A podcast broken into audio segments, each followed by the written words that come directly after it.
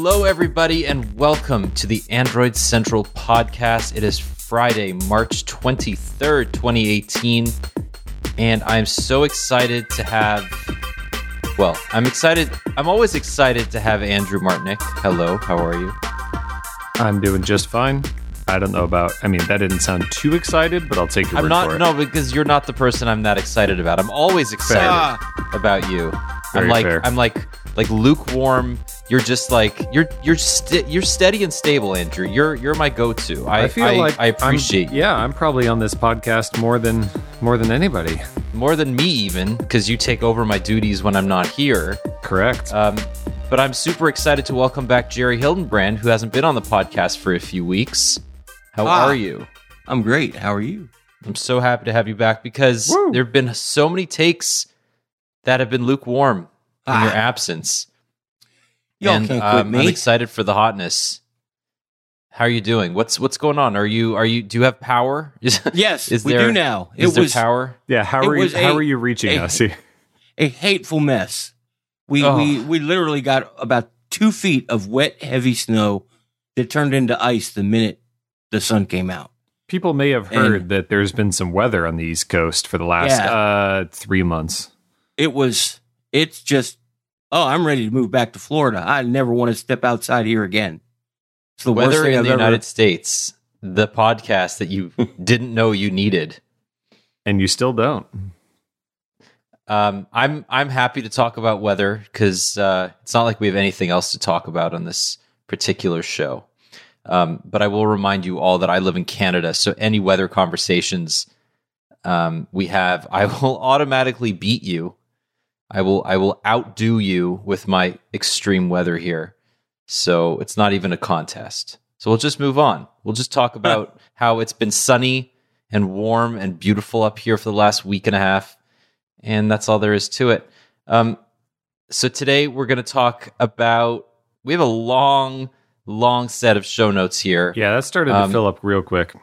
And and that's uh, it's it's because we have a lot of Galaxy related stuff to talk about still. Jerry, we haven't even heard Jerry's take on the S9 and S9 Plus, um, which I would love to get to in a sec. We have a camera comparison that Andrew did earlier in the week that I'm excited to talk about between the Galaxy S9 and the Pixel 2. Lots of really, I, I think, very interesting takes there, surprises as well. And and then we're going to talk a little bit about the next wave of phones that are coming out in the year, and they're not what you expect. That's all I'm going to say. Um, and then we're going to talk a little bit about Facebook because that's been in the news recently. I don't I don't know if you've heard, um, but there's a company called Facebook that really uh, I thought well, it was let the some people down. You're really throwing me off here. Uh, well, Elon Musk actually res- responded to a tweet um, saying, "What's Facebook?" and then because he and Zuckerberg have a long-standing feud, and then proceeded to delete all of his company's pages off of Facebook in real time. He's so It was- edgy. Amazing and because stupid, but the best part about that is that apparently Elon Musk is just the his own admin of these Facebook pages. Of course it really, he is. It really felt like it was just him deleting it, which is fantastic. It will be it might funnier. have been because the the guy does I think more as like a he does more hands-on stuff. At least the perception is that he does more hands-on stuff as a CEO than most other people. Um, I know. Whether or not that's true, it may just be good marketing for the company, but nevertheless, we'll talk a little bit about Facebook. And then if, if we have time, if we haven't reached that 90 minute mark, I would love to get Jerry's take on the Cloud Act. This is a an, an- a, a small part of an enormous 2,300 page omnibus bill that was passed last night in Congress. Uh, and the Cloud Act does some unfortunate things for the data that Americans hold outside of the United States. And uh, I would love to get your your uh, your su- summary on that if we if we have Okay. time. Otherwise, we'll we'll hold it for next yeah, week. I, But I spent most of the day yesterday reading that damn thing. So let's talk a little bit about Galaxy S9, but before that we'll we'll talk about the S8 and the Note 8. So the updates Andrew came out, the Oreo updates came out for the S8 and S8 Plus this past week. Everybody Theoretically, well, we got a ton of a ton of tweets, a ton of uh, emails from people really excited about this. It's you know it's the best time of the year for these uh, Galaxy owners, and as expected, there wasn't much to be excited about this time around. Unlike the Nougat update, which almost revamped the entire interface, it re- gave us a lot of new features. The Oreo update was much like the Oreo update itself from Google. It was iterative, but what are the highlights of uh, this update that hit the S8 this week? Uh, I think that the, I mean, the only things you're really going to notice are some launcher changes, notification shade changes, uh, things like that, because you're going to get your um, notification badges on the, well, assuming you're using the Samsung launcher, chances are if you've been using a Samsung phone for a year, you probably switched away. But you might want to give it a give it a chance again. I've actually been enjoying the the latest Samsung launcher. It's it's not that bad. Uh, man, that is just faint praise all over the place. I love it. Um, those are the really the biggest visual changes. Plus the um, no, that's actually that's actually really it, right? Uh, the camera interface is not the same as the Galaxy S9, right? Which is really Uh, weird. No, I mean it's it's not because the S9 has like three more features. It has the auto, the super slow mo. Right, but it didn't bring like the tabbed interface over. Let me double check. Yeah, I don't believe it did because I was thinking that was the only other real big interface change. Because I'm also just thinking about the Galaxy S9. The only things that really changed were the launcher notifications and set uh, and settings, which that's just Mhm. kind of a coat of paint more than anything. Um, and then the camera interface, but the camera interface on the Galaxy S8 updated is not the same. No, so the you don't get that swiping tabbed interface. Uh, no, because on the Note 8 for the new one. and the S8, you swipe and you get like you get this window of, thing? of all of your of your features. Anyway, this isn't great radio, but No, what we not. can what we can say is that it's better on the S9. It's unfortunate it didn't come to the S8, but there are there's enough that the S8 now on Oreo does to imitate the S9 that makes me I think more comfortable recommending the S8 and that's something that Jerry wrote this week as, as well about you know why you know why the S8 is actually a really good buy now that it has the it has Oreo um, it's what 400 bucks you can find it on Yeah. Swappa Yeah. and that that's for one that's like new. And some of the pictures I looked at, they certainly look like new. So Yeah. the thing, so the things that the software didn't add, um, didn't add the intelligent scan thing. So you have to choose between face unlock or iris unlock. It won't do the combination. It doesn't have the new camera interface, and obviously the you know the photo quality itself didn't just magically get better. Um, pre- so pretty sure you're okay missing out on those things uh, if if you're someone that was considering saving or you know needing to save three to four hundred dollars, um, you're probably going to be okay with that S8, right? we've had some discussions internally about this. There are times where I'm not even that impressed with the camera on the S9 enough to recommend it over the S8. Like Savage.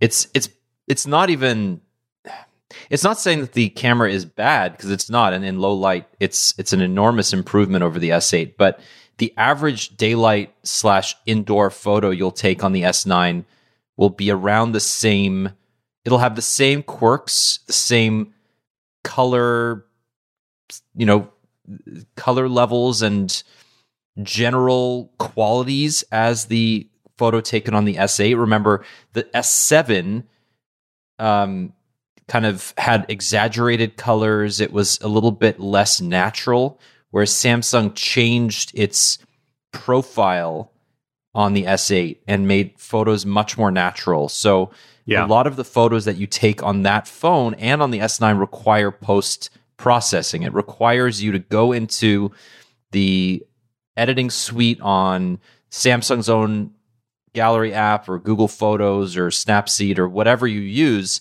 and to give it some more color, to give it some punch. And once you do that, the photos are fantastic. I actually think in many cases it rivals the Pixel 2. but the photos taken out of the sensor don't look as good. And I think Yeah. that, you know, if you're not going to spend so much time in post, you might as well just get the S8. Well, I guess an interesting way to look at that also is you might as well consider getting an original Pixel as well.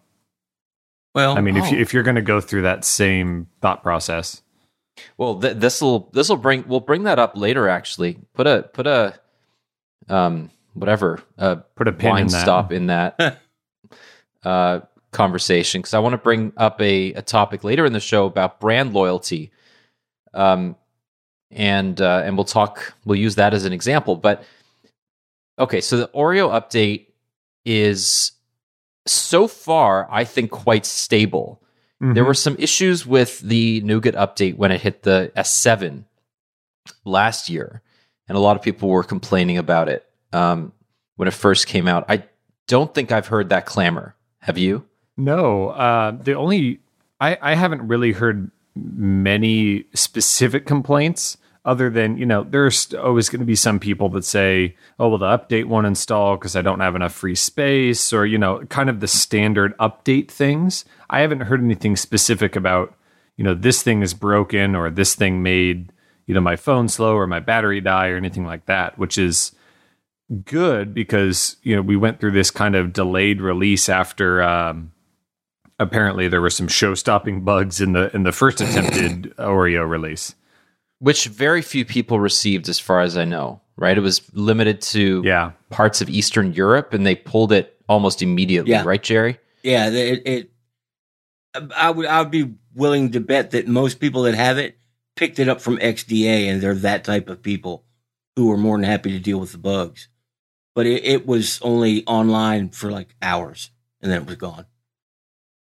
So, as an aside, I learned this week that if you bought a phone that has um, a number of region specific features built into it, uh, you can actually reset your phone and give it a new, it's called a CSC. You can give your phone a new CSC just by entering a code, a USSD code into the phone app. Uh, in Canada, for example, when you buy a phone from Samsung, you get it unlocked. So if I buy it from a carrier, it comes unlocked, and I can actually just put any carrier SIM, any SIM I want into it. But the the first SIM that I insert, it loads all of those that carrier's specific settings, even though the phone remains unlocked. And what that means is if you change carriers, you're not going to get a lot of those um, like optimizations, the network optimizations, the uh, voice over LTE, voice over Wi-Fi, the visual voicemail settings, things like that. And I I didn't know this until recently, but you could actually change it if the phone has all of those region settings built in. Hmm. I love that. I was able to move from my Rogers S8 to a Telus S8, and now I I'm super excited to use it again. Didn't BlackBerry 10 do that as well? Probably. I'm Um, pretty sure. I know we've seen that from somebody, either Nokia or BlackBerry, and it is. It's a it's a great idea. hmm I mean, it just simplifies everything. The, the funny part about it, though, is, and I bring this up because we're hearing a few issues with the S9 touchscreen, and that kind of brought to mind the customer service experience at Samsung. And the company's increasingly um, opening retail stores in many cities ac- around the world and in the US. And my interpretation is that Samsung's kind of retail support isn't quite as good as, say, Apple's. And when I wanted to switch the CSC on my Rogers S8 to Telus, I actually called Samsung support and they told me that it was impossible. Of course. And I found that to be funny. So I was under the impression until a few days ago that it wasn't going to work. And lo and behold, it's possible. So I don't know. I mean, that's just a kind of a, a weird aside. I, I don't know. Have you guys had to deal with Samsung support at all, like f- from a retail perspective? I thankfully have not. Hmm. I, I did once for, but ages ago for a tablet, and I had a great experience. But at the same time, you know, everybody else had a poor experience. So it's just wildly across the board, like every other company. For sure. Yeah. All right. Well, the other news this week, and Alex had a great video on it, is that the Note 8 is finally getting Oreo in some parts of the world. Andrew, once again, this is a very iterative update. Nothing Mhm. huge in terms of features, but the Note 8 is getting Oreo after the S8, even though it came out well after. It should have been yeah. prioritized, I think. And given that there are no major S Pen features, it's a little odd that it's coming so far after the S8. The yeah, the weird thing is exactly that. If if you're not going to ship a bunch of specific S Pen features, then why is it coming out so much later? Especially considering that it completely shares a platform with the Galaxy S8 Plus. But on the other hand, you can see that i i if you're going to pick to put one first, it's going to be the phone that sold dramatically more uh, phones. You know, the S8 and S8 Plus. Um, it's still the it, it is very odd that it wasn't just done concurrently considering how um identical they are i mean even even s pen specific features that were in there from from the launch with nougat they they are few and far between compared to i mean a lot of that stuff has started to come over to the galaxy s line. It really isn't that much that's different. I i would love to know why it was delayed other than like i said if there was a limited amount of time you'd go with the one that that has sold you know several times more. Yeah, and that's a really good point. The other other thing to consider is that the S that the Note 8 launched with Android 7.1. So maybe internally there wasn't as uh as as urgent a need to update to 8. Um I don't know. I that's mean that, right i that forget that be, the, the s8 series was on oh. 7.0 Yeah, and and I know that there were issues with the with 7.0, which is you know, and Google fixed those in 7.1. I can't say that the that the Note 8 was any more or less stable than the S8. I, I found they were both quite good. So yeah Jerry, I mean, internally, what were the major differences between 7 and 7.1? Can't remember much. No, I, I know there was a, a a a long list of pixel specific fixes, but that really has Mhm. nothing to do with Android as a whole. I know Bluetooth was one of them, App They- shortcuts that was in- integrated. right? And uh, Um, at better emoji. oh, see, you're um, cheating and looking at the sheet. Well, I had I had a I didn't I felt bad about putting you on the spot there. There not a whole lot. So a few more APIs for carriers and calling apps, better VR, storage manager intent. Nothing nothing huge. So I don't think it's particularly important. Um, Andrew 8.0, however, brings a completely revised set of emoji. Oh, To the man. Galaxy that's S8. exact when you yeah when you said emoji and nougat i was like oh man the sa- that's the biggest feature right there It's kind of the your biggest S8 feature. today the terrible terrible horrible uh, shoot 'em and bury 'em emoji from samsung are gone and you have They were- stuff that actually looks normal it looks like roughly everybody else I, I almost they were wish so bad. Like I wish that they would have put that off a year because I want to see the new guy in a wheelchair emoji on Samsung's old ugly mess. it probably don't- have I mean- square wheels or something Like Yeah, seriously, like, they- that's they how would've- different they were they would have just put somebody in crutches. Like they would have had a completely different um, means of of getting around. I found like the fact that they they put a cracker in place of a cookie yeah. to me is possibly the funniest emoji like mistake I've ever seen. Um, and the Uh, the new ones are are quite. I wouldn't say they're straightforward. Like they're still kind of Samsung quirky. They're still But- got a little bit of a three, like 3D and shadowing and stuff like that. They're not really the perfectly. They're not like perfectly flat or anything. But man, they're actually. You look at them and you can understand what they are, which is fantastic. you, you have to remember that Samsung didn't design those emojis for us. Samsung is very Korea first, and they should be. And when they design something new, they design it so the people in Seoul that all have a Samsung phone will love it. And then they work on what may work better for the rest of the world. And they've always been that way. It kind of just points out the biggest issue with emoji is that it's completely up to the the OS uh, yeah. Customizer manufacturer to choose. I mean, the wi- uh, Windows 10 emoji set looks horrendous Oh my too. god, they're horrible. And when you have situations where someone sends you an emoji and it looks completely different on their phone and your phone, uh, it doesn't matter if you're talking Samsung to Apple, Apple to Windows, or you have something like Twitter that just choo- you know chooses one no matter what OS you're on, that kind of stuff. I, I don't understand why we haven't moved past and emojis are just an app now. It the way it works, it's just your phone calls a number and it prints a character, just like any key on your keyboard. Except this character happens to be a little smiley face picture instead of an R or an L. We have keyboard apps. Why don't we just have emoji apps and you can pick whatever emojis Yeah. you want? I agree. I, I think that the problem is that it's being um, it's being set more like a font, where what you know.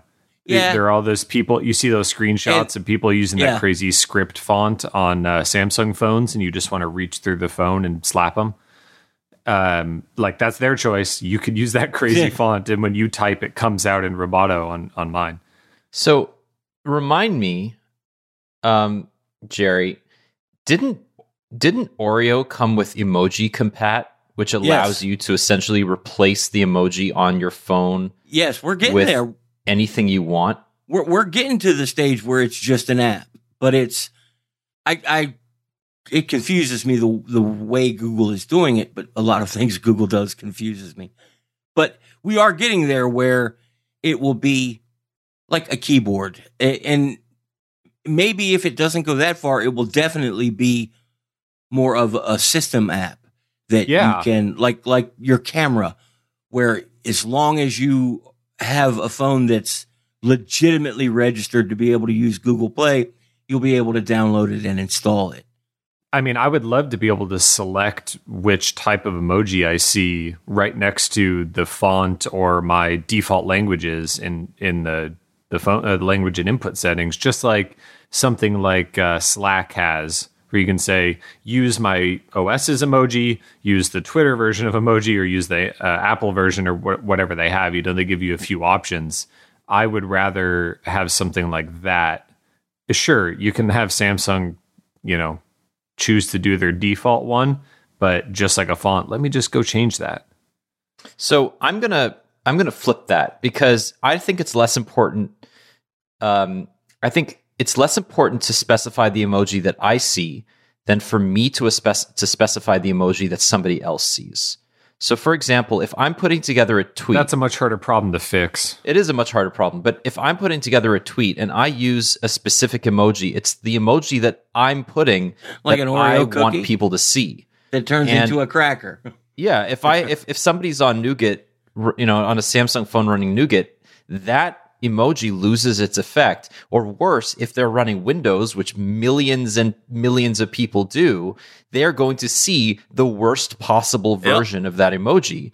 And my message is getting maybe not lost and this may sound trivial to a lot of people, but for like I I think that we in our culture now, we don't even think about it. I use emoji as a way to complement what I'm writing, and it's a natural part of my discourse with people online.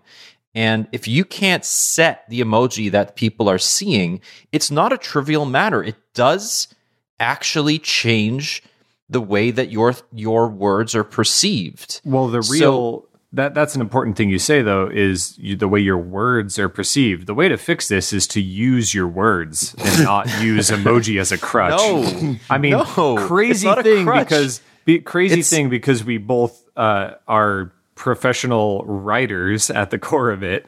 Uh, that we would use our words, but that that's really what it does come down to because this is this problem is not getting fixed. Listen That- to me. Okay, hang on a second. You and I both enjoy a good burger, right? I, you know, I think that burgers are delicious. I'm Yes. sure you do as well. Absolutely. And you tend to put condiments on your burger, right? So a burger tends to have a patty in between two pieces of, of, of you know, hamburger bun, and you could eat it on its own. Those are the words. But I prefer to put a little bit of ketchup and maybe some relish, and God help you if you put mustard on that. And and that's the kind of thing. I think that emoji it doesn't necessarily change what I'm trying to say, but it complements what I'm trying to say. And just as relish complements a burger, I don't think there's anything wrong with me needing to specify what somebody else sees when I'm trying to say something. Yeah, I think the the bigger hurdle is just the technical one. That that's just you're basically coming down to sending little images rather than having it work as a uh, portable font, basically. Hundred percent, and yeah, I, I I understand how trivial that is, and how you know in the long run it's probably not worth the effort. But if I were to to decide between the two of those, between being able to specify the emoji that I see and to specify my emoji that somebody else sees, I'd rather have the latter. Yes. Jerry, you were about to say something. Say, uh, originally, it was just Unicode and it looked the same everywhere. And that's what you want to go back to. Right. No. no, those are Look, super black boring. and white. Yeah.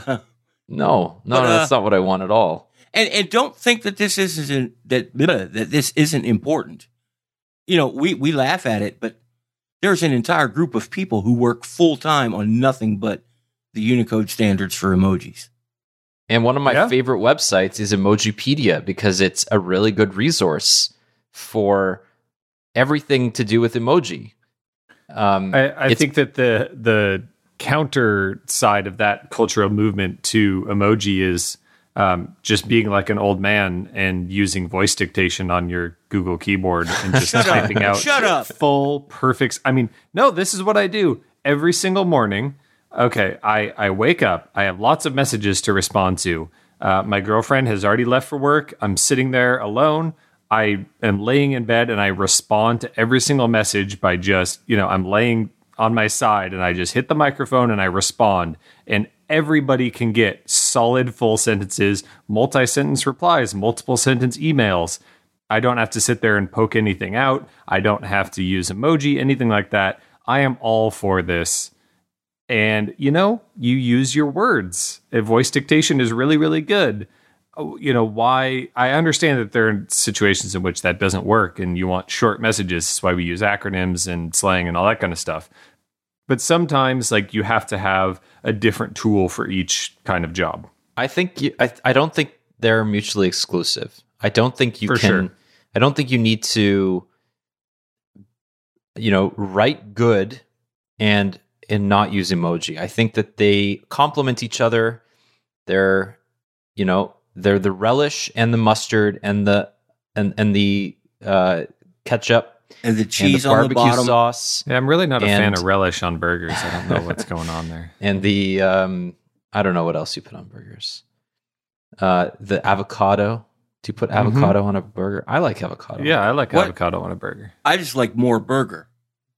Ah, now you're talking. That is a way to go. Yeah. Uh, what emoji is just two burgers? That's just the crying tears of joy emoji.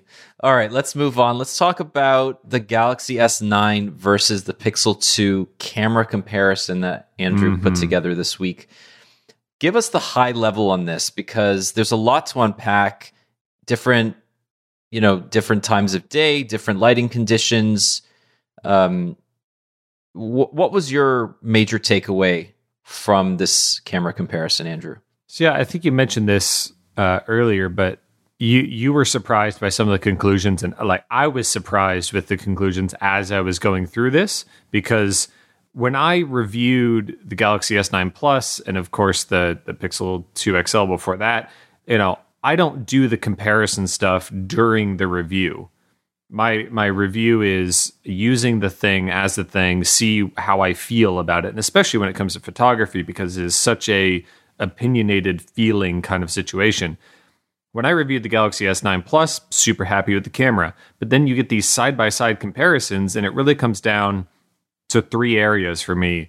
In daylight, the Pixel 2 XL is just a better overall camera. And you kind of talked about how Samsung's improvements in daylight just haven't really uh, dramatically improved, even when you come from the S7, um, because you know they were already doing uh, using a really good sensor and an f1.7 lens. Like that, that's they were already pretty far there.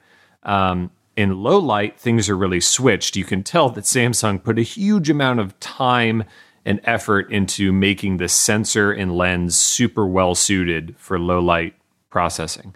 And then you have this situation where Samsung zooming is way better if you have S9 Plus, of course, because it can use that secondary um, lens in good lighting, of course. Whereas the the Pixel, it can do kind of like a 2x zoom and and not that you know not that much further. Portrait mode is kind of the other small part of that when you talk about two lenses. The Pixel's portrait mode is just like dramatically better, which is hilarious because Samsung has two different cameras at work to do its live focus portrait mode and doesn't even offer it on the smaller Galaxy S9 Yet it just gets beat because this is an area where no matter how many cameras you have, it still requires processing to understand foreground and background, and the pixel is just dramatically better there. Um, that's that's the that's the overall thing. I'm sure you have some specific questions, but that that's kind of the overall feeling. Well, I, I find the portrait mode conclusion interesting, given that the the camera you were using uh, the cameras you were using, only one of them has two sensors to detect depth. Yeah. And yet Google seems to have a far better method of differentiating between foreground and background. I yeah, I don't understand how it can be this different, but it is. You you you don't need multiple sensors to collect depth. Everything no, you don't. But it's easier. Yeah. Well, I don't. I, am not going to say that it's easier. It's still difficult. Samsung did a heck of a job because that's hard to do. You know, Apple too. It, it, it's very difficult. But I think the smart money would be to just use one generic lens that's pretty much the same as Google's using and try to emulate what they're doing and let them do all the hard work. But companies well, really, just aren't aren't doing it really the end result here and what I what I said in this comparison is the best portrait mode is using the Galaxy S9 with auto mode in its f1.5 lens. Uh, that is you, that is your best portrait mode and this is what I said back in my review as well. Alex and I when we were shooting the review, we we looked at a lot of stuff and the best for most situations, the best way you can go is to just put it in f1.5 and take a photo. Because at f1.5 if you use tap to focus and you lock that that focal point exactly where you want it to be, it's going to blur the background naturally and it's going to look really really good. And you're not going to have all these stupid artifacts and you know aberrations right. and weird stuff with people's glasses and hair and all that you know all that well, kind it, of stuff that just doesn't work. process Exactly. It, it's, it's, just taking the photo fundamentally sees, yeah. better. So that's always going to be better. But we've attached the portrait mode label onto something that really isn't anything real that we've never seen before. Right.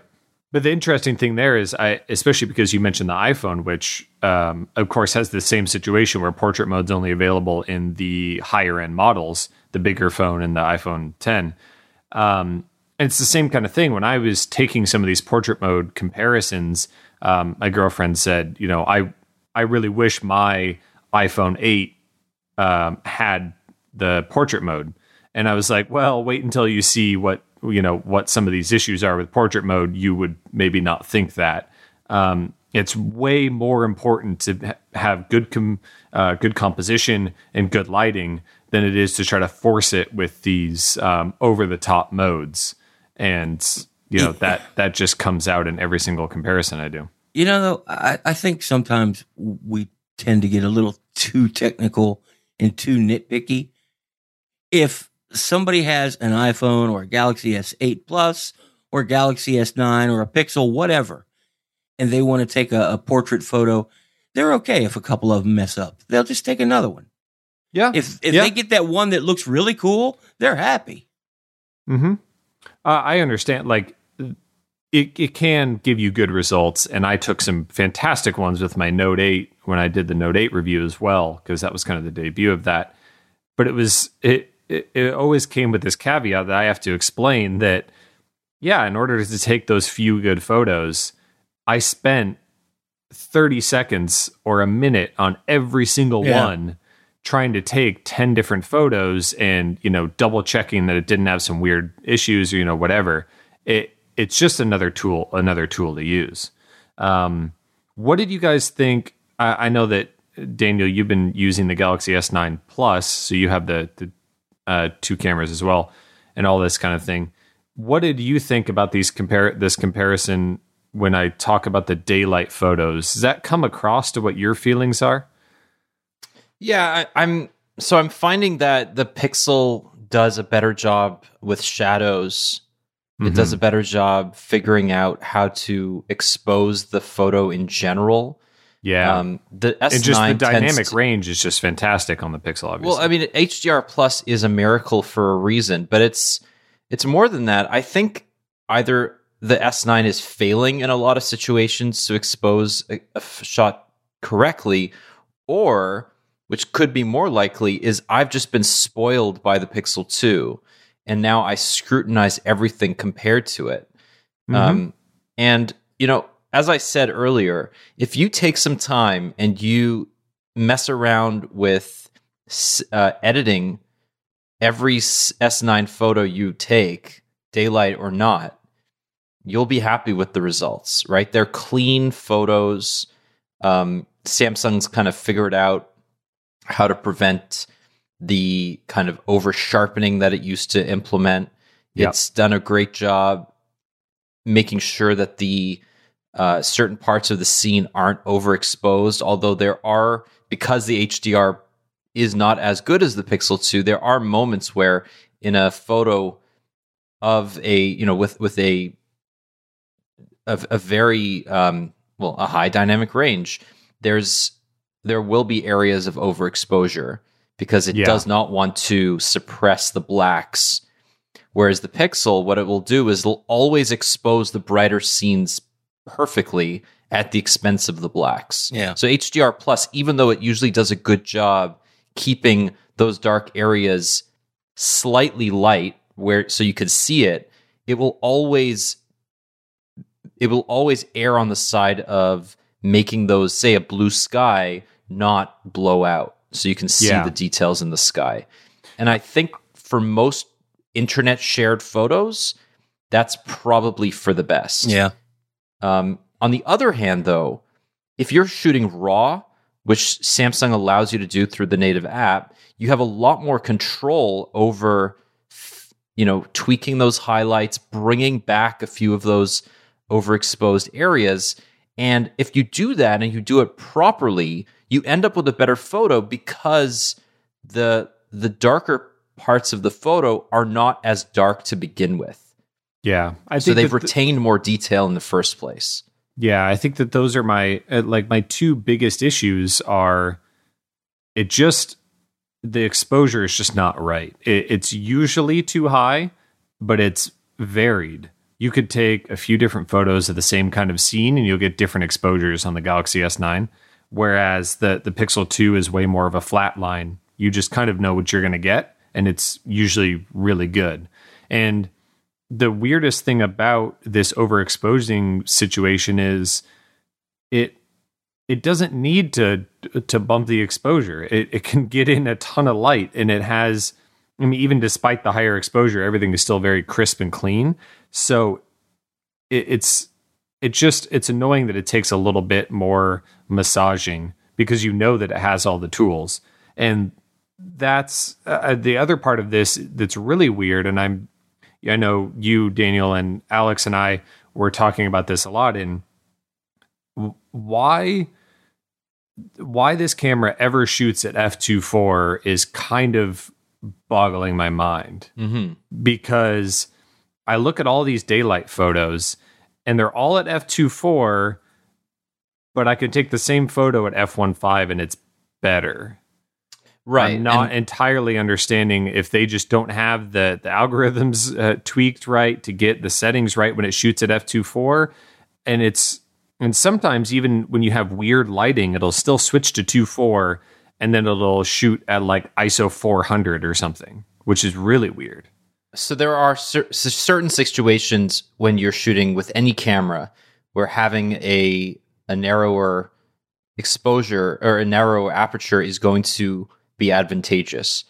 But that's on a camera with a much larger sensor, right? We're Mhm. talking about one inch sensors, Yep. micro four thirds, you know, APS-C or full frame.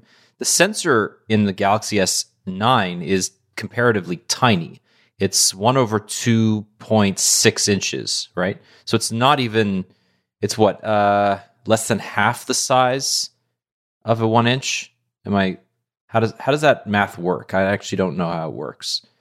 It's much smaller than that. One over two thirds. It's one. No, one over two, one, one over 2.6. Yeah, yeah. So it's, it's less than half. It's much less than half. Yes, it, it's about it's about a It's about a quarter the size. It's Guys, very, I'm very, right there with small. you. I'm right there with you. It took me about four times as long. that's, uh, that's, that's, you know, cause ah, four nerd. times. I can't help it. quarter.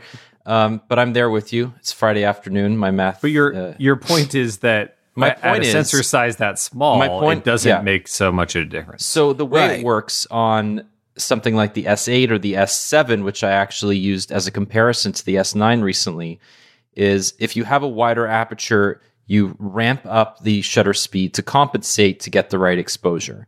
And Samsung's always been pretty good at that. In this situation, uh, it could have just done that. I mean, there are probably situations where even at f1.5, if you're like in a really bright situation, the camera can't get to a shutter speed that will prevent clipping. But that's probably few and far between. Right. Because we we right now we have a situation where although uh, what does kind of lend a little bit to that theory is that even some of these really bright situations even when it's shooting at f2.4 it's still too bright. Uh, yeah, but but we're we're talking like photo and or light and color information is is on a a perfect scale. It's not. Samsung has to make it work in a certain range really well, and that has nothing to do with what's outside of that range. It doesn't, you know, if it's getting just a little worse, a little worse, it doesn't just keep that slope. It will go from slightly worse, slightly worse, and then it gets out of range, and who knows what it'll be. That's that that it's very difficult. It's extremely oh, difficult Oh yeah. to tune We do know that. to tune sensors that collect color. And it's something that I used to do. And I literally would spend the best part of a week tuning one camera by hand. And it's, I give every company, even you, you pick up the, the worst, cheapest free LG phone you can find that has a camera on the back. It takes a picture and it looks halfway decent. I give them credit because it's extremely difficult. So speaking of extremely difficult, let's talk about the low light situation. And I want to make sure that I'm not crazy by bouncing ideas here off of Daniel. You're supposed to tell me when I'm crazy. Is that the Galaxy S9 Plus or the S9 for that matter, because the second camera doesn't even come into play here. The low light capabilities are a, con- a considerable step beyond what the Pixel 2 does. Uh, It now better this is be. where you tell me I'm crazy. Uh, No, no, it I, I mean, I. I guess, I guess so. Like looking at your comparison photos live, I'm not seeing a major improvement. I'm seeing slightly more detail in certain situations. Text, for example, when, when you're taking a photo of the wall. That's But- another thing too. We, if we want to compare the capabilities, we should do it on a phone screen because those pictures have been specially tuned for the screen on that phone. Yeah, but also, I mean, we're not, we're not gonna. Not every photo that you share on a phone is only going to be seen on other phones. I know, I get it, I get it. But if we want to nitpick, if we want to really, really nitpick, we should nitpick from, you know, a, a phone. I, I'm right with you. I I don't see the difference that Andrew sees, but I can't argue with him because he saw it on the phone, and my God, the hardware there it has to be better. I mean, I think that the biggest thing is sure when, they're viewed at relatively small sizes uh, on a computer or a phone or whatever, you could say that either one looks looks really good. Um, if you look at some of these photos slightly closer up, like you just zoom in a little, I'm not even talking about doing like 100% crop. You see that the the Galaxy S9 has just completely flattened everything in a good way. There's no rough edges, there's no noise, there is nothing. Even in the darkest portions of you know, like a, a late night street scene that has lights and then shadows and darkness and all this kind of stuff. It does a much better job with all the fine lines and details than the Pixel does. The Pixel still has really good colors. The white balance is really good. It, it takes a very pleasing photo still, but at night, it's very clear that Samsung does not have the exposure problems it has during the day. And I disagree with you there. oh, I, So- I have absolutely zero problems with the exposure on the GS9. So let's take a look at the photo you're taking of the butcher's table building. Yes. Um, and you're looking out to the first floor where I'm guessing there are a bunch of uh, desks and like fluorescent lighting, yeah. the, the fluorescent lighting there, desks and chairs, and just a general office scene. On the S9 photo, and again, this isn't great radio unless you're following along. So if you want to go to uh, Andrew's comparison, you can go there now. We'll give you a second, but it's pretty. It's it's probably worth you doing this with us because it's interesting. So if you go to that photo and you look at that first floor, you can't see any detail at all on the S9 Plus. It basically just looks completely overexposed and bright. But if you go to the Pixel 2 photo, you can see the details inside that uh, fluorescent floor. You can see the detail in the desks. Um, and I've I've noticed that in other photos as well, where the S9 tends to overexpose the brightest parts of a low light shot and doesn't manage to hit that balance between darker areas and lighter areas. I Um, don't think that's an exposure problem as much as you can just say that the Pixel 2 is much better with its HDR processing to manage the brightest, brightest parts and the darkest, darkest parts. Sure, but isn't that the whole point of a of a low light photo? I mean, I'm not yeah, seeing I mean, at the same time, I would just say, like, just look at the black side of that building and see that on the Pixel, it's really blotchy and rough. And then on the Galaxy S9, it's smooth and straight. Yeah, but there are de- so I would say that you want those so that that butcher's table wall, I want that to be blotchy and rough because that's the detail of the wall. Like if you're looking at the above the letters, there's a Mhm. bunch of lines um, that I'm assuming are really there. They're not just they're not just aberrations from the photo. You can see those lines on the wall on the Pixel 2 far better than you can on the Galaxy S9, where the smoothing has kind of taken away all of the fine details. So Right, perhaps your- the your photo I see trade-off- what you mean. Yeah. Yeah, your your trade off is it, it's really tough to say. There's there's texture like the the pixel photo has texture, but not really fine detail. Well, i- Samsung's If taking. that's a good way to put it. You, you could see they're taking one last swipe and adjusting the luminance to to do exactly what Andrew was saying to make everything flat and and not quite sharp in focus, but have a pleasing outline.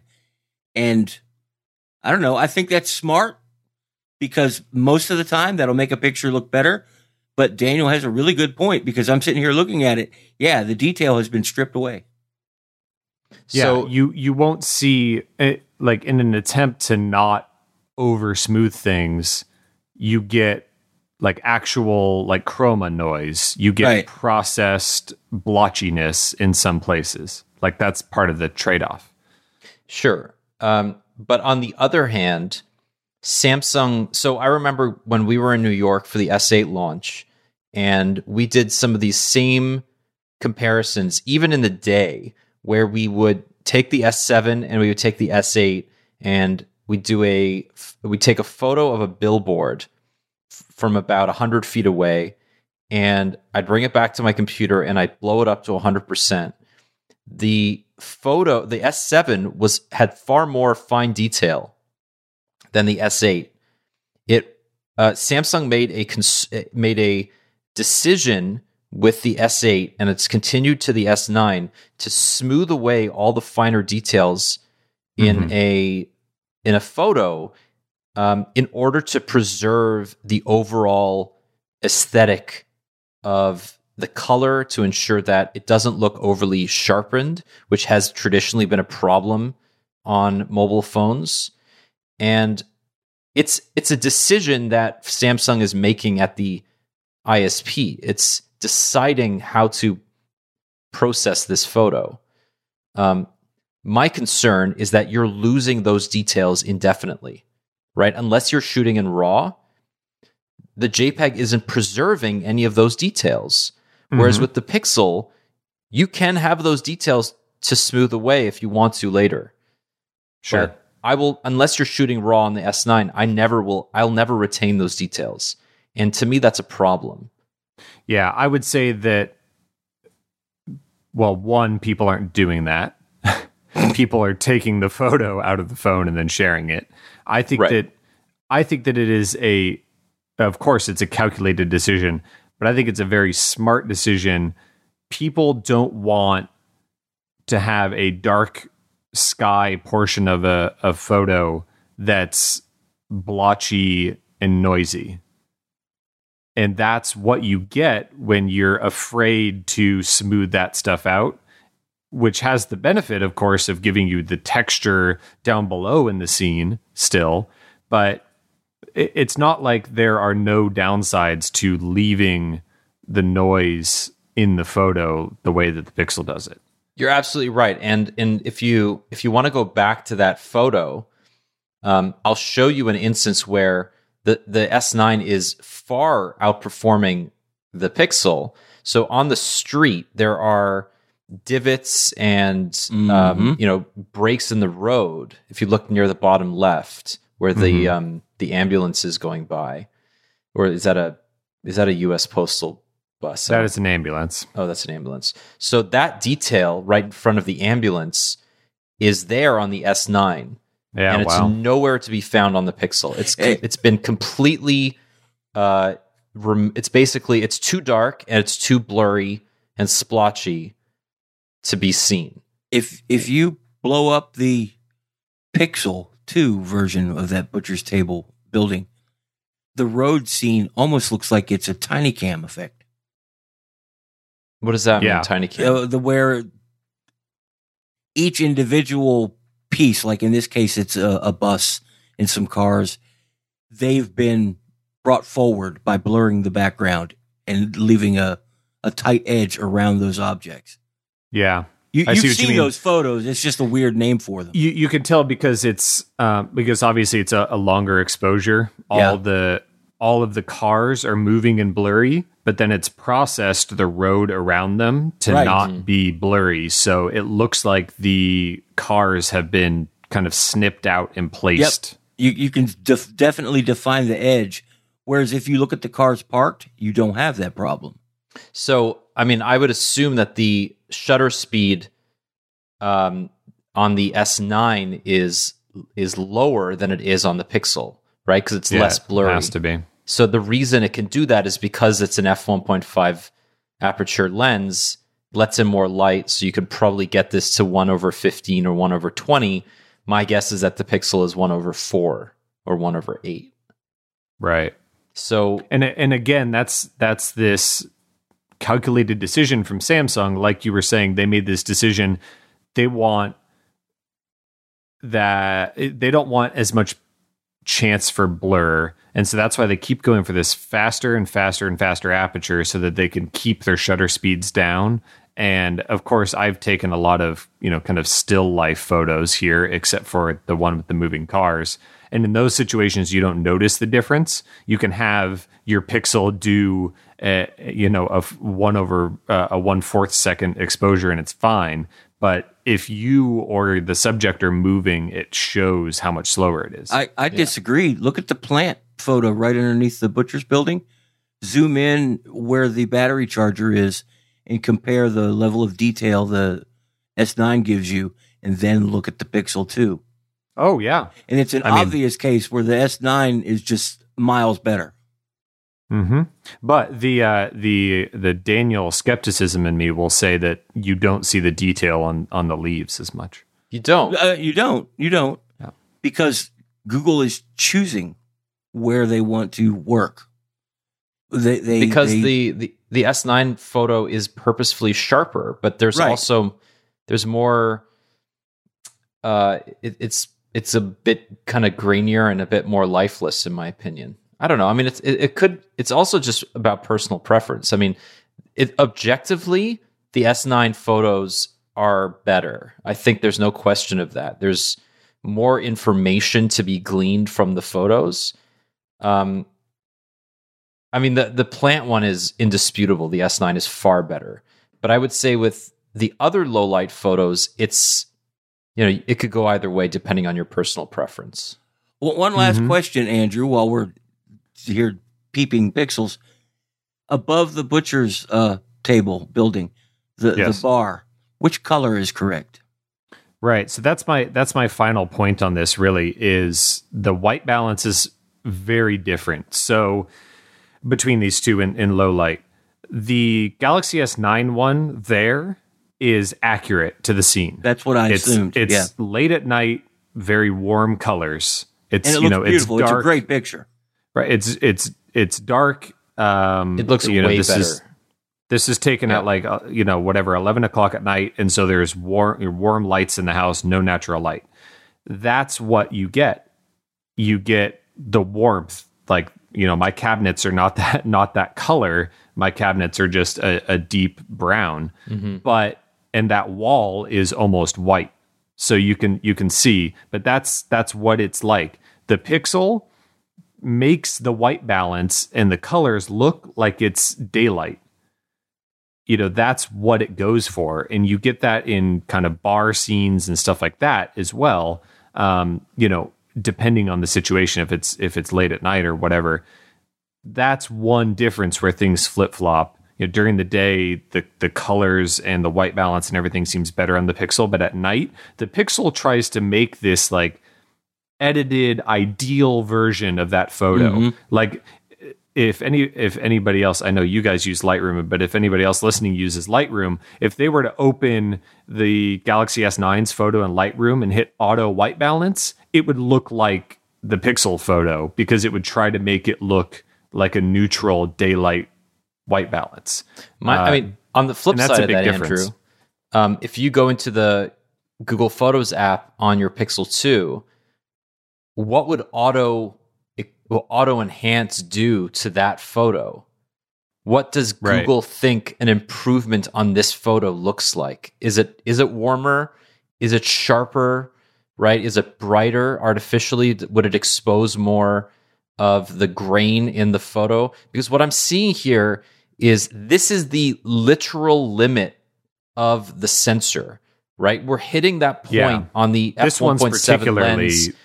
Particularly Right. Like you're you're getting to the point where it's too dark to glean any real detail here. And the Pixel 2 is doing as good as it can, but it just isn't it's not possible given the two um, you know, f-stop difference of the of the lens to get to the point where the the the, the S9 can um can can process these colors and this white balance better. But let's talk about that for one second. It's two complete f stops. What the Pixel's doing is amazing. it is. it's- yeah. It's amazing that it's doing it with an algorithm. Uh, the the Samsung picture, I assumed it was more real to life. Andrew confirmed it, and it looks more pleasing.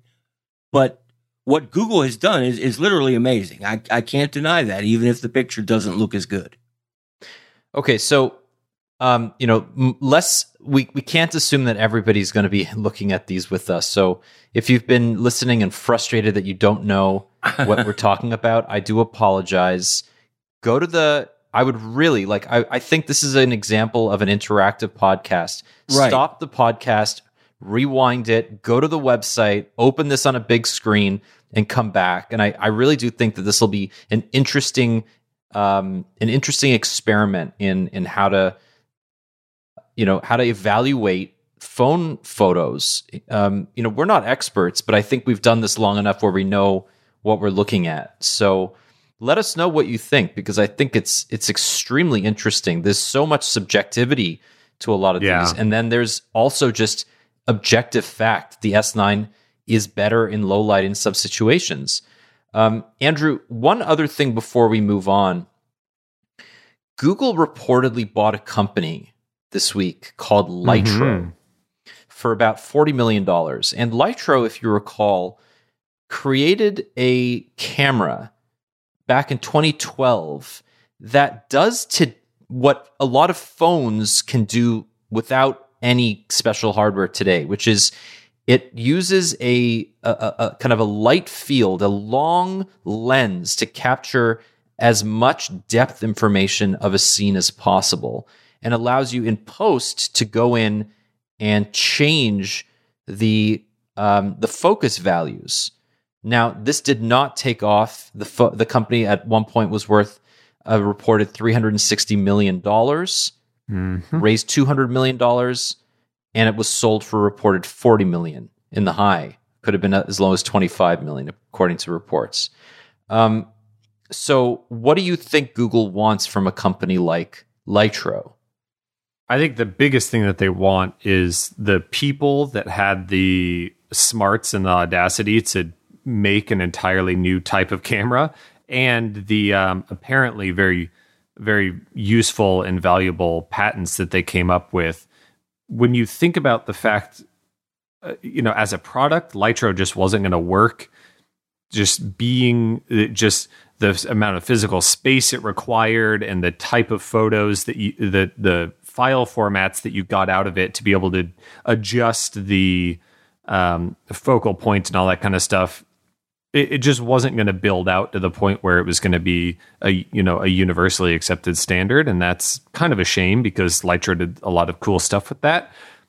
But like you said if you think about what Lytro did with the refocusing and the understanding that their technology had with of course the new type of lens and sensor to understand all of these different focal planes and be able to basically have an infinite number of adjustable focal points ap- after capturing the photo, you could easily see Google integrate some of that into what is already an extremely powerful software suite that they have right now with the with the Pixels cameras.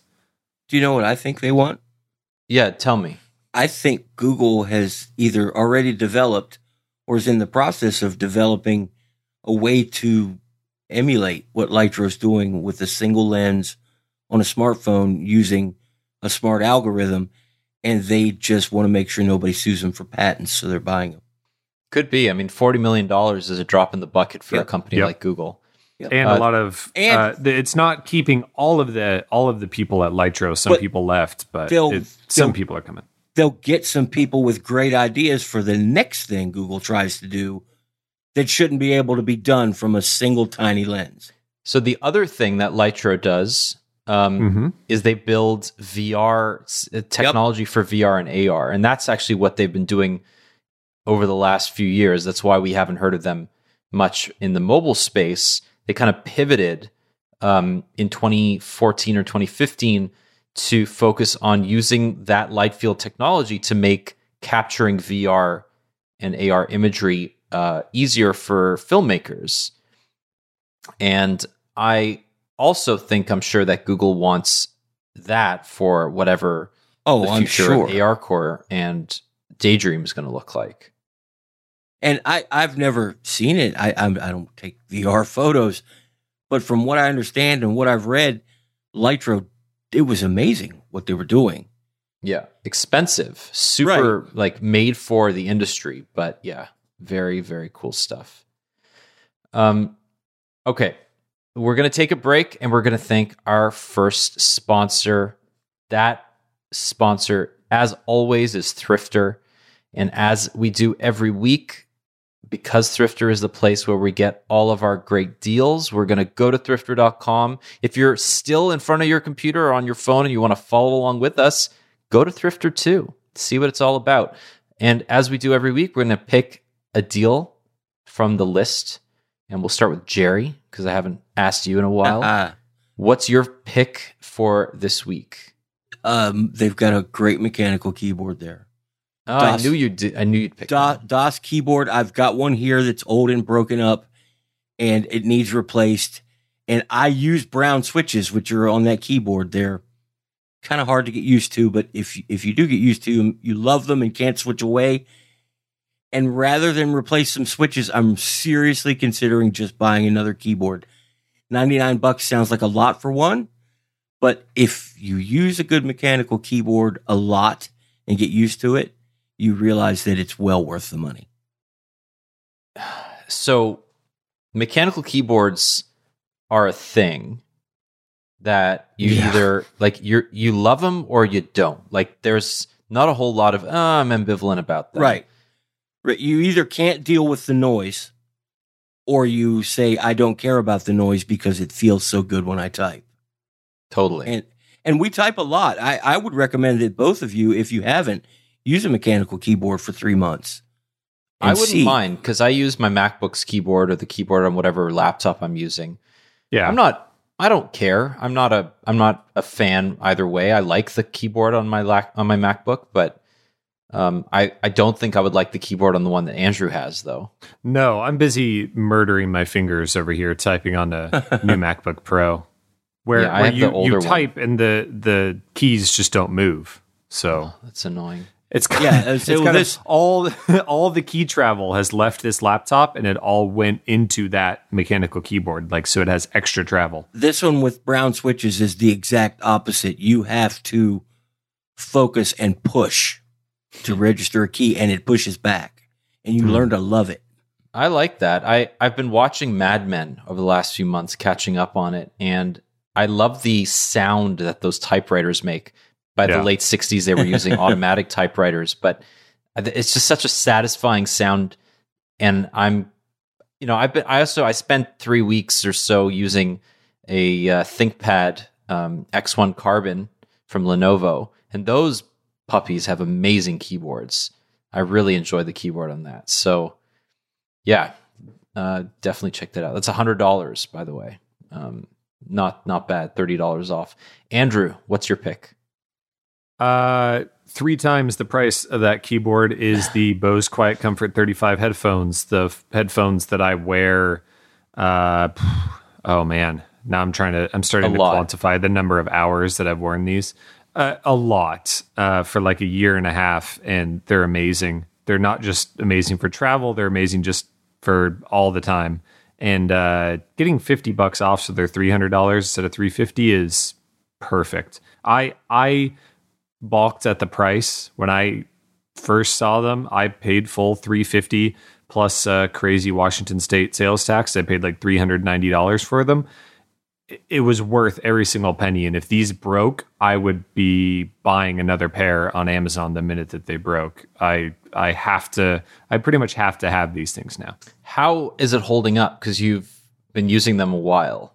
Good, uh, surprisingly good. And I'm not. Uh, I don't use the carrying case, which you know it has a hard-sided zip top carrying case. Um, I just fold them up and toss them on my desk. I stick them in my um, top of my backpack. They get moved around just because the carrying case is just not that big, and I travel with them a lot. Obviously, it helps that they're just on my head most of the time, and I'm not banging my head on things. But uh, the most damage I have is that a little bit of the black paint has scraped off in a couple of the high places where you know if you put them on a table upside down it's it's just where it contacts with the table. Everything else is perfect. So they're they're they're built well and they're they're pretty light though. I mean obviously that's always the headphone thing. Like they could be really light or they could be super durable and sound fantastic. These are more on the you're going to wear them for 10 hours. You don't want them to be heavy side. Right.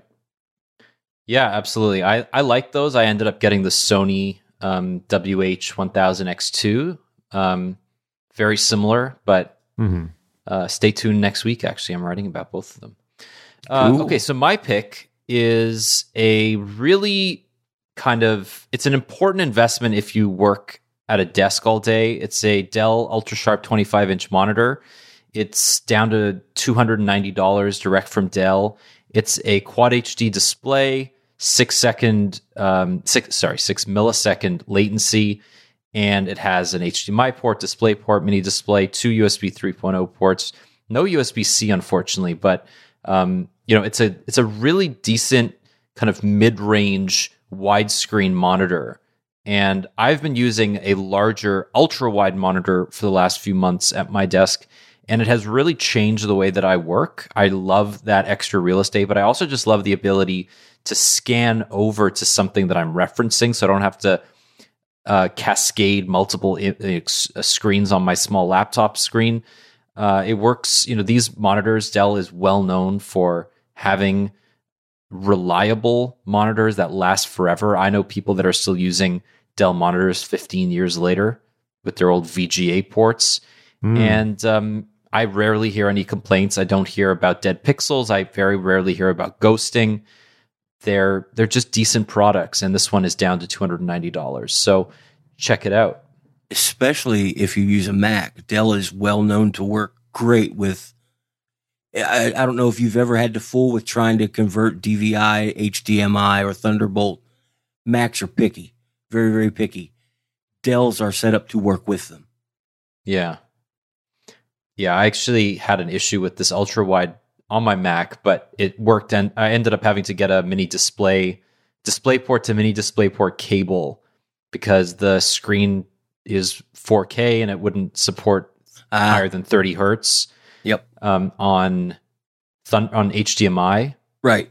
So I had to get a mini display adapter and it works great. Love it. Dell, yeah, check Dell, it out. Dell makes really great monitors. I they do. that's that's Um, a great price if you want one in that size. So yeah, I mean, check it out at thrifter.com. We thank them as always for their sponsorship, and uh, we'll have more great picks next week.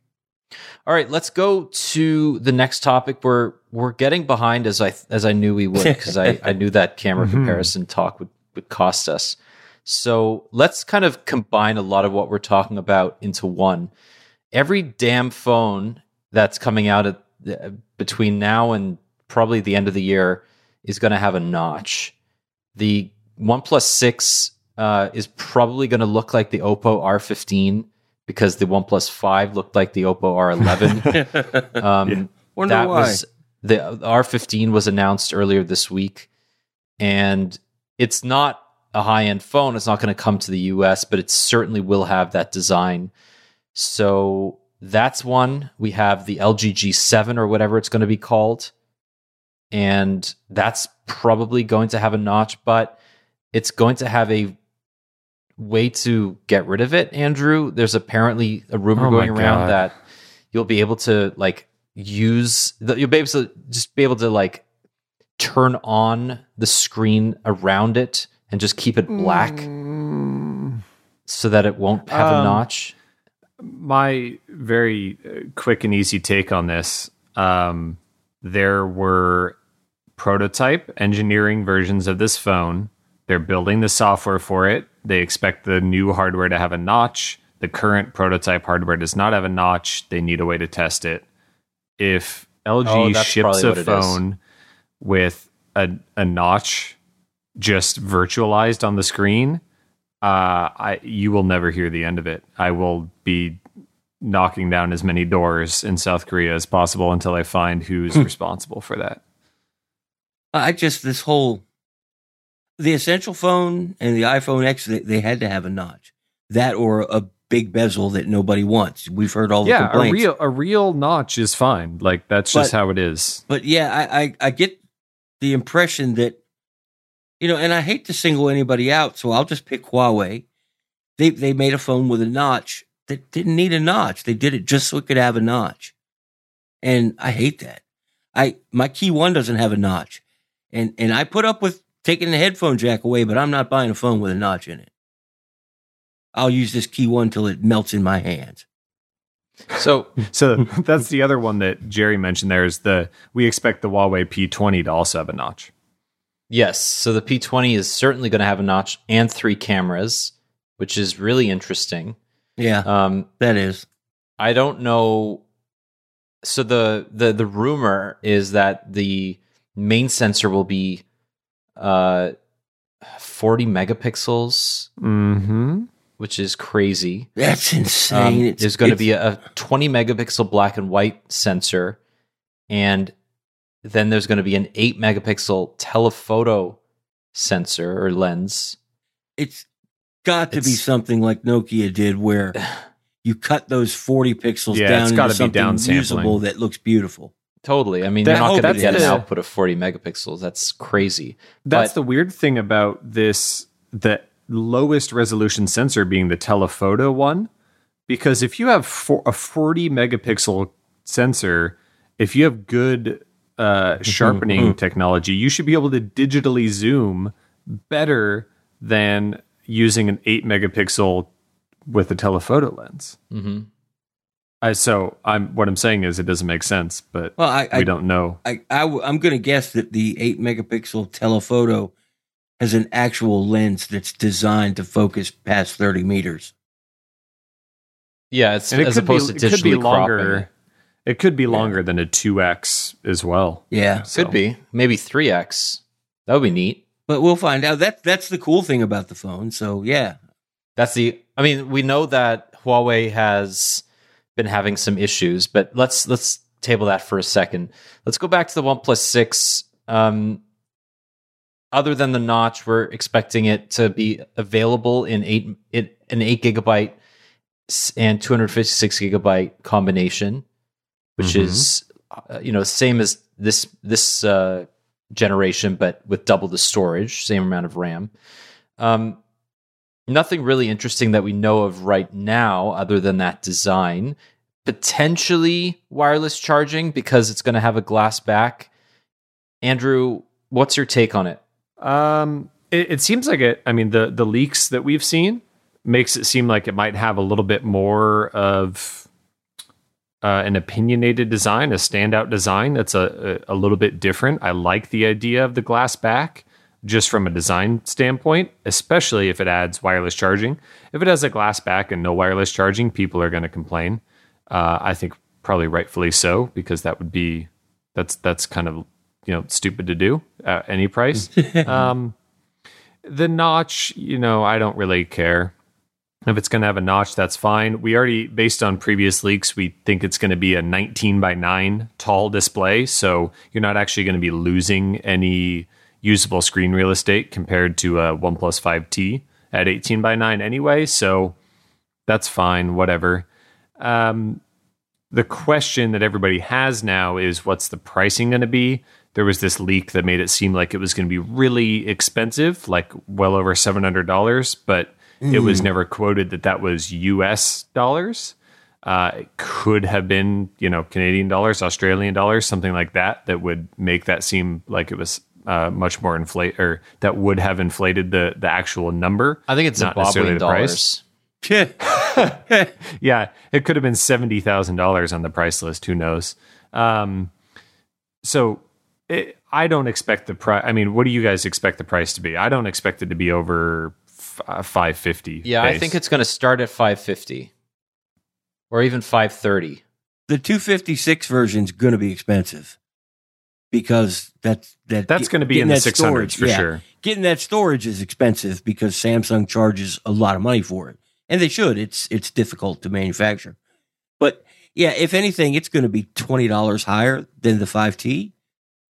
You know, and they can justify that because the cost of components has risen a little bit. Anything higher than that, they'll have to justify to all their fans, and they don't want to have to do that. Yeah, I think my biggest thing there is uh, is the secondary camera actually going to do anything that like you'll actually want because the dual dual cameras previously have not been anywhere near the expectations.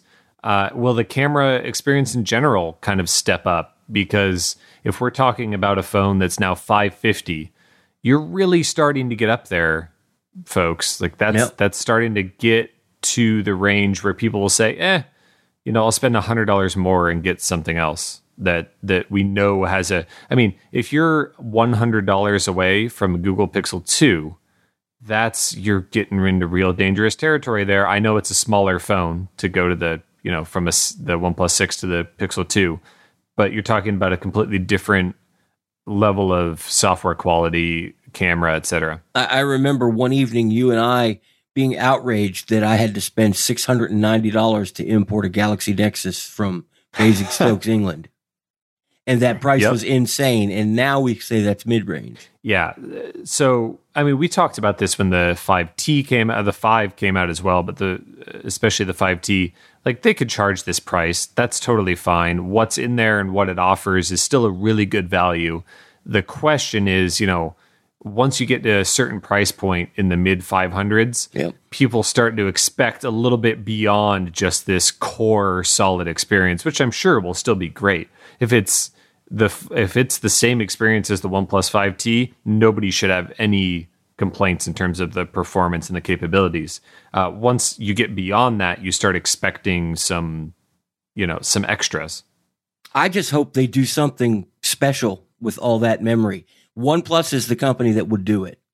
I mean, we've seen the Galaxy Note comes with extra memory and, you know, that sort of thing. But there are some really cool things you can do with Android if you reserve some, some of the RAM for it. And with eight gigabytes in there, come on, OnePlus. You've got the software guys. I know where you, you, know, I know where they used to work. Let's do something cool. So going to the uh, G7, there aren't any live leaks right now. Uh, we saw something from C from MWC, but it's not clear whether that was a prototype of the older version. Um, but Techno Buffalo worked with a designer to design a couple of renders of what the G7 or whatever it's going to be called will look like and it also has a notch plus a rear fingerprint sensor plus a vertical dual camera setup. And the one thing that I'm finding curious that nobody's talking about is that there's a third button below the volume rocker um, on the left side of the phone, sort of Launches like where Bixby. the Bixby button is on the S9. And I'm wondering if if LG would would be uh I'm it not really gonna s- makes you think you about it. I'm I'm not going to say they would be stupid to do this because well that's obvious it would be stupid. But would they really think that this is a good idea after the backlash against the Bixby button? Like God, do- I hope not. are are are they so short-sighted? I think that's the that's the word. Are they short-sighted enough not to see just how poorly that would be received if there is now to double just to mention this is not a leak this is a render based on rumors that we've heard but it's possible that ThinQ could be Hmm. coming in physical form My my big my bigger question. I mean, so so long as they don't do a physical button to launch some weird interface. I mean, even if it's locked in to launching Google Assistant, that's dumb. Yep. I I really hope that they don't even do that. What I'm more interested in seeing is can LG take a step forward with its software in terms mm-hmm. of the interface, features, everything to feel more cohesive? And can they ship a display on this thing that is anywhere near the quality of what we see from every other That's- manufacturer? That's what LG has to do is say, look how good the screen is on this phone. And it has to live up to it because early adopters and nerds know that LG's screen on the Pixel 2 XL was a mess. And on the V30 and on the G6. Eh, It was better on the V30, at least the ones Oh, I've seen. It was better than the Pixel for sure, but you know most things are. So But, so Jerry, talk us through this rumor that instead of using an OLED display, the G7 will use something called MLCD Plus. What exactly is that? it's a different layer. Uh, LCD displays, they still are a dot matrix. You know, like uh, OLEDs use individual LEDs. Uh, LED, LCD displays use crystals to do the same thing. This has a different base layer behind it that affects the voltage and affects the output of, of each crystal. And it's weird because crystals, they're, they're not quite organic. They're, they're man-made, but they, they act organically. They react to, you know, being stimulated by this backplane. And this is just a new way to do that. And I've never seen or, or know anybody that's ever seen anything like this in action. So it's all what we've read on the internet so far. I'm, I'm really curious because I just dig this kind of stuff. And I hope that LG can pull it off. I'm a fan of LCDs. I have to be honest. I, I like an OLED display, but sometimes I want to read a book or something and I want that sharp, crisp LCD. And I'd like to see another company bring them back. Yeah, look at what uh, the HTC U11 screen is like. Yeah. that's a great, great screen. Yep. Um, the even the G6, I, I panned the G6 a bit, but the G6's real only problem was brightness. I mean, the the panel itself was fine. Yeah, yeah, it was, great. The, the brightness was bad. I thought it was a little muddy compared to some of the other screens. The colors blended together too much, but Hmm. that could have been like you know HDR processing or something, and not an artifact of the display. But still, I, I'm looking forward to the MLCD or MLCD Plus and how it stacks up against OLED with its new, you know, with the with the matrix and the of of the new way it's doing it. It's it's exciting it differently, and I love different. And Okay, so-? We have uh, the G7 coming out around. We've heard May. We have the uh, OnePlus Six coming out around June, as the five did last year and the three did before that. We have the P20 launching in Paris on March 27th. So only a few days from now, we'll have more details about that. Um, and the P20 is coming out at a time when uh, the company is doing fantastically everywhere in the world. It's the number one, the number three smartphone manufacturer behind Samsung and Apple. It's selling well in Europe. It's selling well in, in, in most of Asia and China in particular. And yet, this week, Best Buy said internally, not they haven't confirmed this publicly yet, that it would stop selling all Huawei products, including the Mate 10 Pro, including the Honor View 10, including the Huawei Watch 2, including the new Huawei uh, MediaPad M5 The, the tablets, exactly, including the media the the uh, what's that laptop that just came out? The MateBook X. MateBook X with the little button that reveals a camera. I'm, I'm, it would sell everything. Sell, sorry, it would stop selling everything. Um, it is the latest company to shun Huawei after pressure from the U.S. government and public implorations by uh, the leaders of the various intelligence agencies in the U.S. Uh, the obviously Best Buy is just one retailer. The Mate 10 Pro, the View 10 will still be sold in the US through Amazon, Microsoft, Newegg, B&H. But Andrew, this is not good news for Huawei.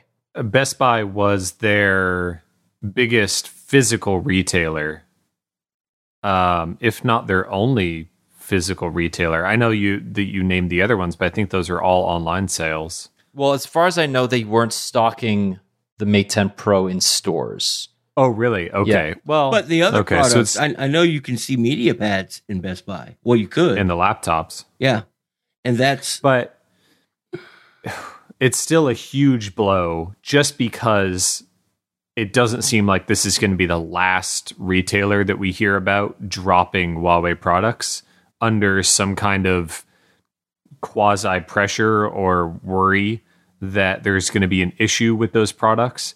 Um, look, from Best Buy's perspective, it makes a whole lot of sense. They don't want to mess around with that. They don't, they don't want to be stuck holding the bag full of like this huge channel full of all these products when they're not when if there happens to be like an outright ban on some of Huawei's products. They don't want to be left holding that. I think a part of it too is that they're just kowtowing to the lowest common denominator. And I don't Totally. wanna, I don't want to offend anybody, but you know, there's a, a group of people who I am Chinese. I hate them. I hate them. And and they're very vocal and they've been exceptionally loud on our website and everywhere about Huawei's bad simply because the company's Chinese. And with that kind of pressure, you're going to find companies sometimes bend to it, and I hate to see it. But look, if you're listen, if you're listening from Best Buy's perspective or looking at it from Best Buy's perspective, Best Buy is a company that operates in the U.S. Oh, sure, they they they have vendors of all kinds.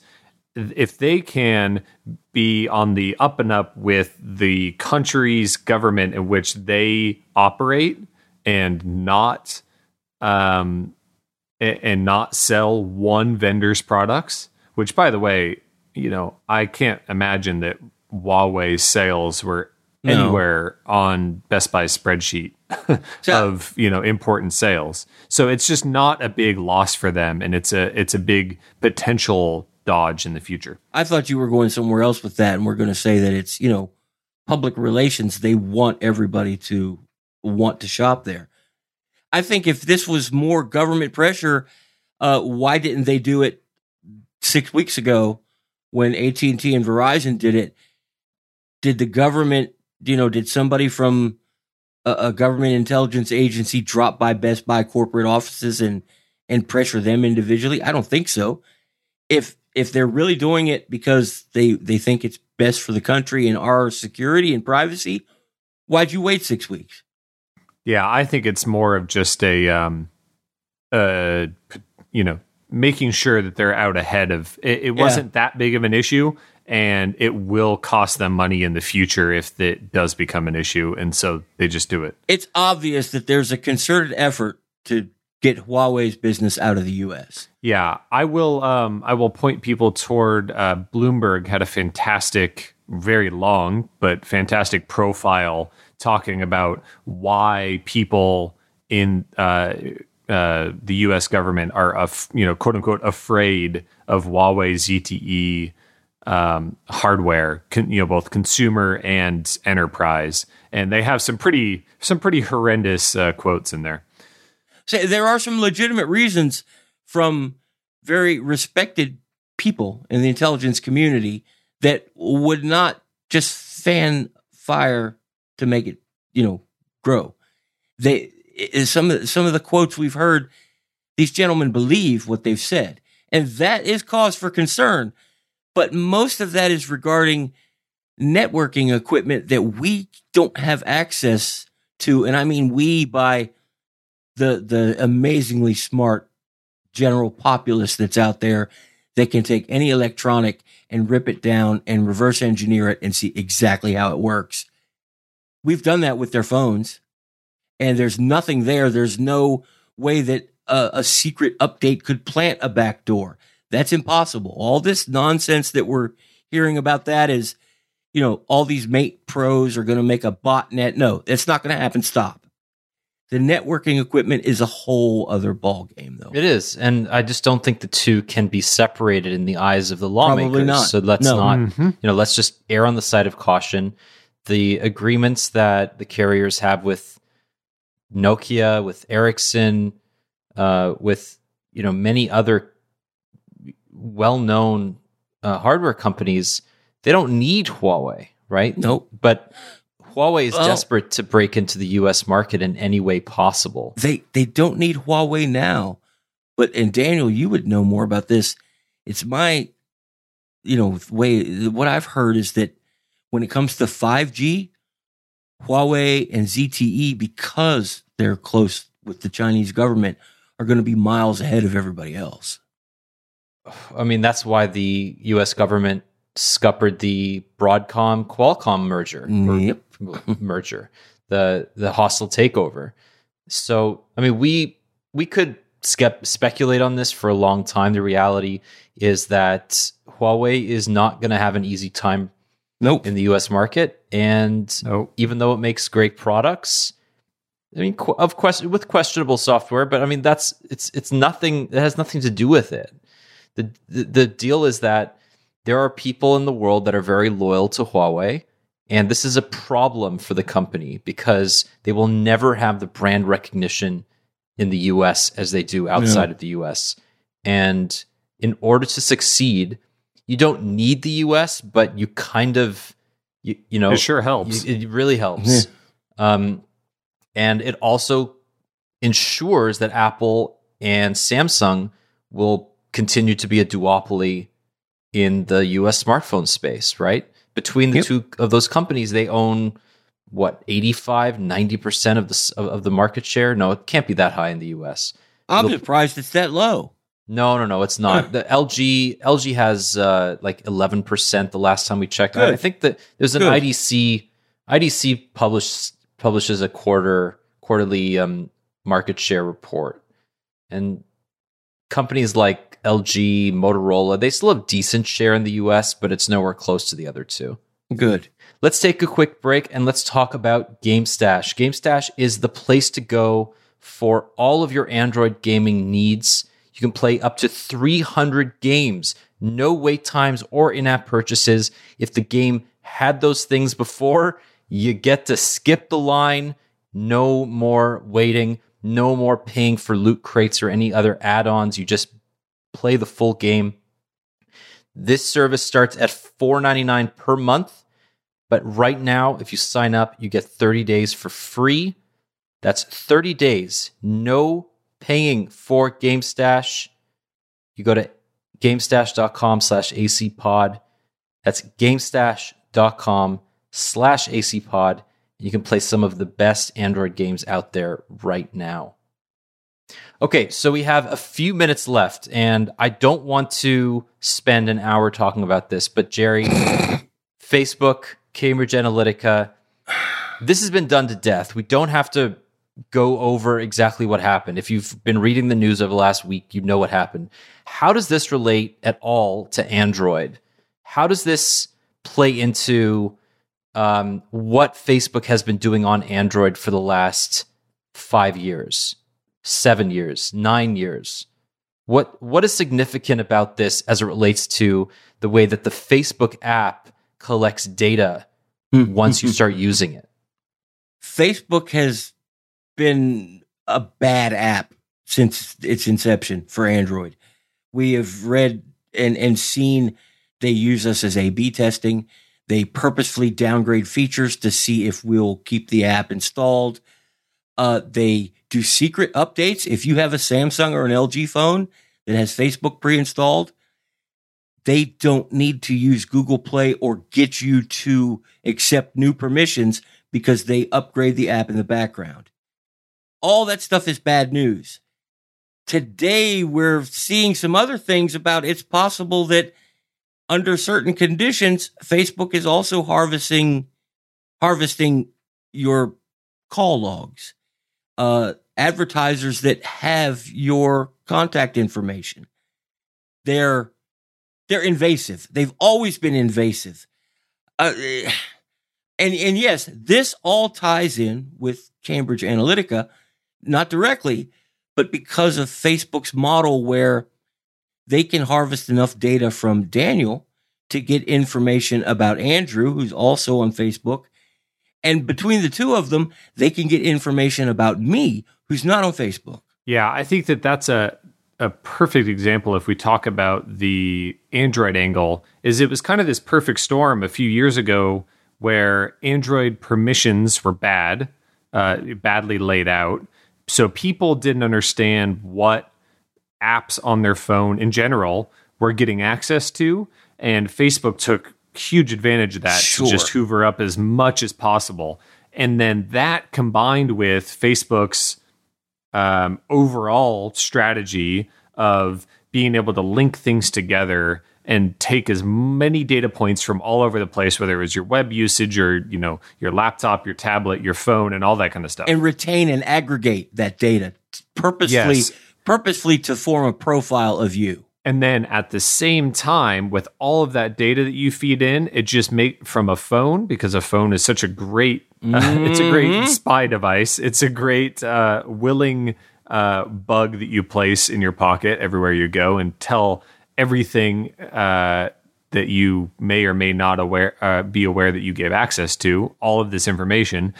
It was just a good for Facebook confluence of situations. Now, thankfully, we have this this change now. If the the problem is it's so late in the game where there are billions and billions of people using Facebook that set up their account years ago and there are not a lot of brand new Facebook users in the grand scheme of things. If somebody were starting up a Facebook account today and using an Android phone with the Facebook app that they installed from Google Play, it would be quite a bit of a different situation. Now, it wouldn't be perfect, but it would be quite a bit different.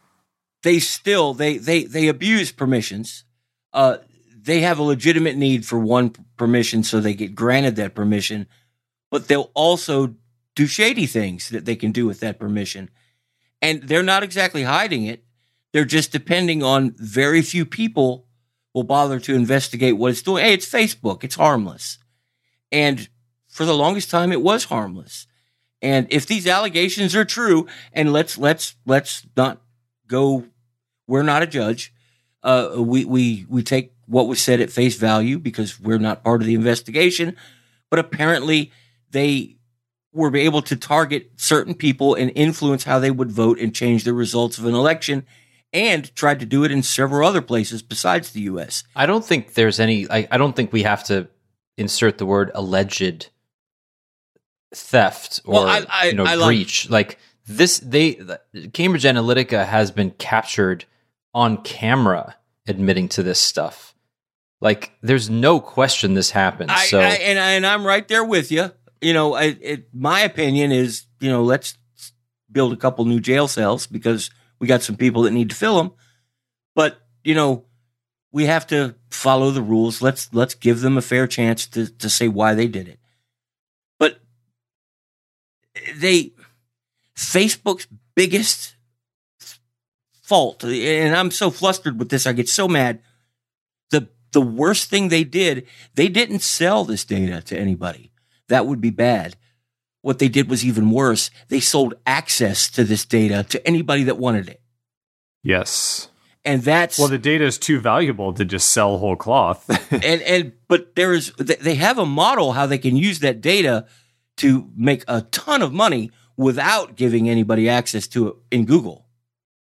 That's the that's the biggest thing I can't help but think about is the extremes between I, I, lump Google, Microsoft, and Apple together on one end. Google collects a lot more data than Microsoft or Apple does, but they all collect data. They all treat it very well. They all take very good care of it. They have had minor kerfluffles on privacy, but they haven't been malicious. It's been because somebody screwed up or there was a bug somewhere and they've been fixed.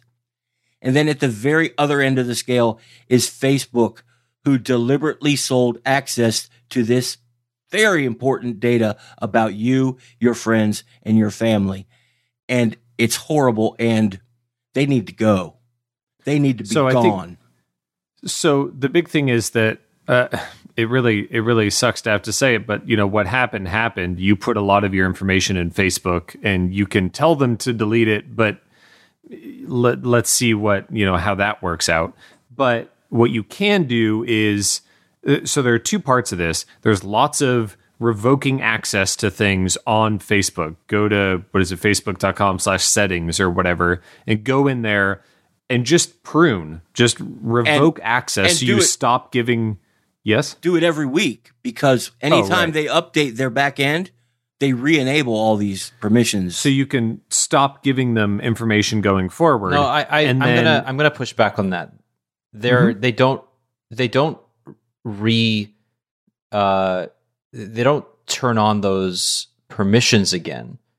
What they they can't Oh, no, no, no. re-authenticate I- I- apps. Like I'm if right. you authorize an app, so if you log into you know OpenTable using Facebook, you're giving OpenTable the like very limited access, at least in the current version of the API, and it'll be even harder going forward. It'll give them access to things like your name, your your place of birth. If you give them, if you want them to, if you want them to be able to say connect to your other friends on OpenTable, it will then use your Facebook contact list to do that. but the the very basic version of that API only gives access to your name and uh, I think your your like location, and that's it. So back in before 2014 when they changed this API, you got those companies got access to a hell of a lot more. Like Right. So so that's just that's just one part of it for me. So let me finish that that statement really quickly. You can go in there and you can hack and slash and revoke all you want.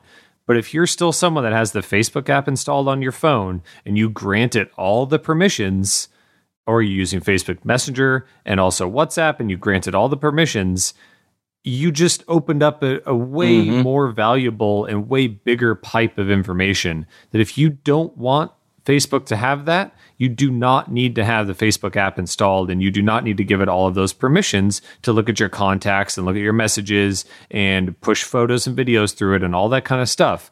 You can just choose to not put that on there. So I think that it would be a little disingenuous of you, uh, just general Facebook user, you to go in there and cut back on all these permissions and things on the web and revoke and take out all these API calls and then just leave the Facebook app installed on your phone that's giving them way more important information about you. And if you can't delete the Facebook app from your phone because it was pre-installed and is a system app, you still have the ability to disable it, Yes. and that will do basically the same thing. and and you know i'm i know for myself and i'm going to speak for you know daniel and andrew here. We're not saying hey we want to be cool delete facebook. We we were you know we're not trying to, to be that guy. Facebook is a valuable tool for a lot of people. I get it. That's what makes this so bad. A, a lot of people depend on facebook to communicate with their family and their friends and if facebook you know if they deleted it they wouldn't have a way to talk to these people. And that's a bad situation. And I fully understand when you say, I can't delete Facebook. I, I get that because I I have family members that are that way. Uh, you know, my, my daughter depends on Facebook to communicate with the friends she went to school with. And she knows because she's got me for a father. She knows what's going on and has known for a while, but she can't just up and delete the app. There, there has to be something done. And I'm going to go along with Derek, who said that he hates government regulation because anybody that knows me knows that I hate any rules or any laws that don't need to be there. But maybe this is a case where something needs to be done. Well, I always knew you were a libertarian, but now this just confirmed it. Well, kind of. I, but I, I want to step back. When I said that they'll re-enable stuff, you guys are correct. Uh, They won't re-enable access that you've revoked, but they do re-enable the the default privacy settings is everything turned on, and you eh, even worse, you don't get to see all of those on the phone app. Hmm. You need to go to the website every few weeks and go through their privacy checkup and, and see what you are sharing and what you're not sharing. At a bare minimum, you need to do that. Right. Yeah, and, and the other thing too is, you know, if I, think it just comes down to you being aware of the data that you're sharing. It's not a and not everybody's going to jump to the point where you're going to delete your Facebook account or even stop, you know, sharing things on the social network. It's important to some people. It's it as as you said, it's a lifeblood for many people. Um, I think it just comes down to being cognizant of the relationship that you have with these social networks, right? You're not Yeah. paying them. So as a result, they earn money from advertisers who benefit from the data that Facebook gives them to make to t- target you better. And if you're okay with that, if you're okay with that compromise, carry on. You know, carry on Yeah, using Facebook. Absolutely. And and you know, I, I'm okay with that part of it because they're very upfront about that. Well, I mean, not not until very recently, but yeah. well, I- yeah. They I mean, you know, they they can make sell sell more ads if they can promise advertisers that people who are interested in the products are the ones who are going to see the ads. That's Google's entire business model. Mhm. That's okay as long as they protect that data. They protect it like it's worth the billions of dollars that it's worth.